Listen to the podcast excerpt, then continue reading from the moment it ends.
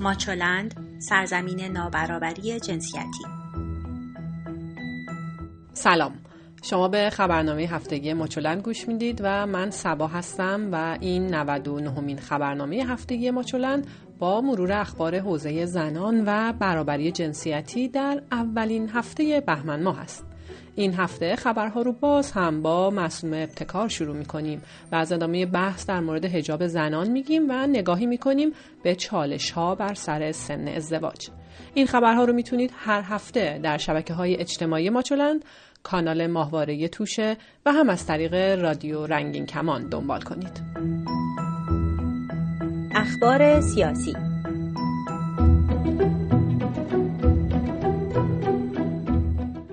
مسومه ابتکار معاون رئیس جمهور در امور زنان و خانواده همچنان پیگیر مسئله شاخصهای عدالت جنسیتی است. با اینکه تاکنون آمار ناچیزی از اشتغال زنان در پست های مدیریتی منتشر شده او باز هم می‌گوید قرار است سی درصد از پست های مدیریت دولتی تا پایان دولت دوازدهم در اختیار زنان قرار گیرد بر اساس آخرین آمار منتشر شده در دستگاه ها و وزارتخانه ها تا کنون تنها 16.5 درصد افزایش انتصاب زنان وجود داشته. همزمان با این سخنان پروانه مافی نماینده مجلس در توییتر خود نوشت که حذف پست های سازمانی مشاوران امور زنان در وزارتخانه ها و شهرداری ها با تحقق عدالت جنسیتی در برنامه ششم توسعه است و انتظار می رود نسبت به این اقدام پاسخ مناسب داده شود. این توییت مثل یک بمب خبری ترکید و سبب شد که ابتکار مجبور شود تا در این مورد توضیح دهد. او گفت که در مورد برخی از وزارتخانه ها بحث ارتقا مطرح بوده و حذف پست سازمانی زنان در برنامه نیست.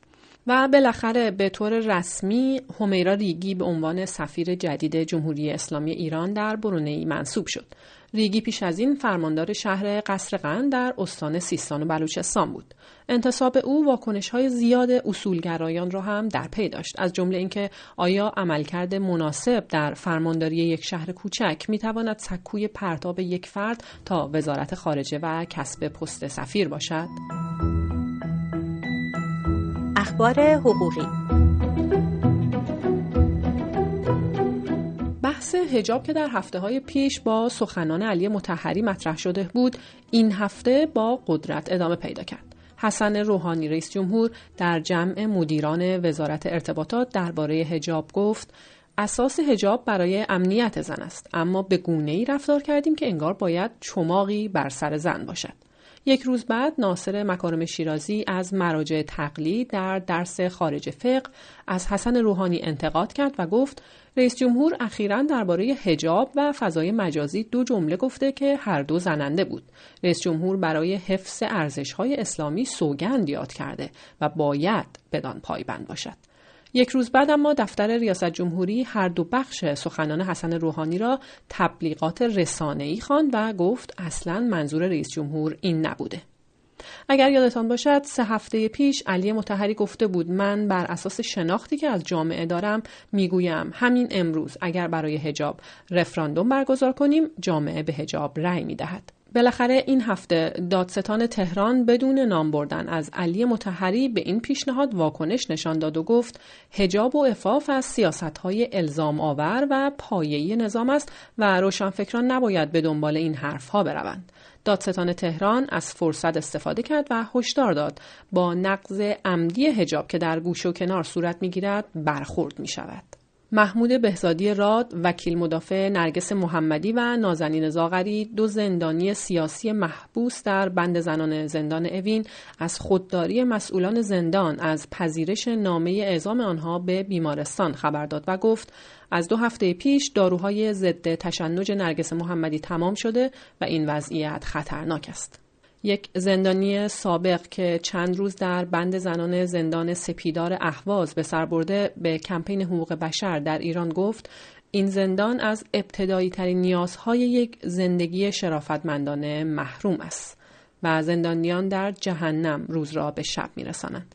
این منبع که نخواست نامش فاش شود گفت خودزنی و خودکشی در میان زنان این زندان به شدت رواج دارد تا به قول خود زندانیان پس از خودزنی به بهداری زندان منتقل شوند تا چند روزی در وضعیت بهتری روزگار بگذرانند یا نهایتا بمیرند.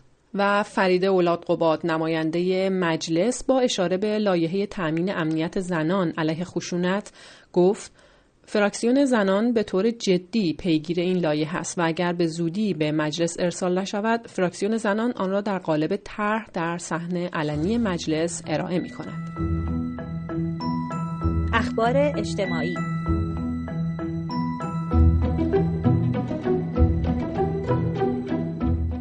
طیبه سیاوشی نماینده مجلس در واکنش به حذف زنان از نقاشی دیواری میدان ولیعصر تهران گفت این اولین بار نیست که زنان حذف می شوند. سازمان زیباسازی هم قول داد به عنوان متولی تبلیغات و منظر شهری از اکران طرحهای ضد زن جلوگیری کند. در هفته گذشته بحث ازدواج کودکان تبدیل به یکی از داغترین بحث ها شد و دلیل آن هم صحبت های حسن نوروزی بود و هم فعالیت کمپین ما آدمیم. حسن نوروزی سخنگوی کمیسیون حقوقی و قضایی مجلس گفته دختر پانزده ساله کودک نیست و آمادگی پذیرش مسئولیت زندگی را دارد و ما باید برای دختران طالب شوهر یک فکری بکنیم نه اینکه مانع ازدواج دیگران هم شویم. کمپین ما آدمیم نیز با انتشار ویدئویی از یک دختر و پسر که در سنش 14 و 16 سالگی ازدواج کردند از افرادی که در سن کم ازدواج کردند خواسته تا تجربیات خود را با بقیه در میان بگذارند. هدف از این کمپین نشان دادن مزایای ازدواج زیر 18 سال اعلام شده.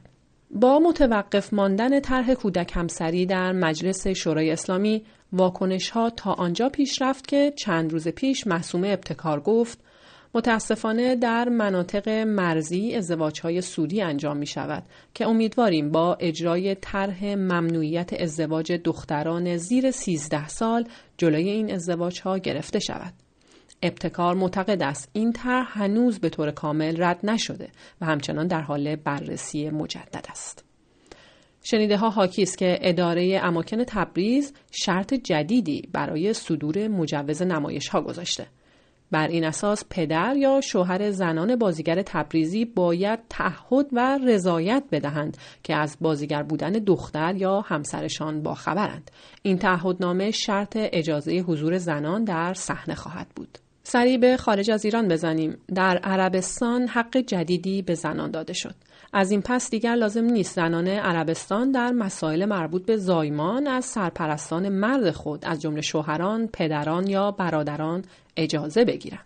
حالا زنان عربستان سعودی می توانند روش به دنیا آوردن بچه، زایمان طبیعی یا سزارین را شخصا انتخاب کنند.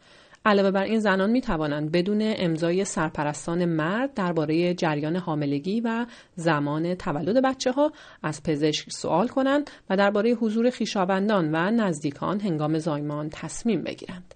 و هرچند تعداد زنان شرکت کننده در مجمع جهانی اقتصاد داووس در سال 2019 افزایش یافته اما هنوز تنها 22 درصد از شرکت کنندگان زن هستند. آمار مشارکت زنان در سال 2018 حدود 21 درصد بود. اخبار ورزشی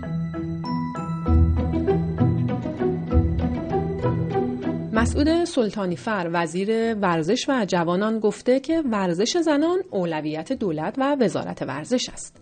به گفته او حالا زنان ایرانی در رشته های متعدد ورزشی به میدان می روند. اما همزمان بانوی طلایی کشتی ایران از بلا تکلیفی گله کرده.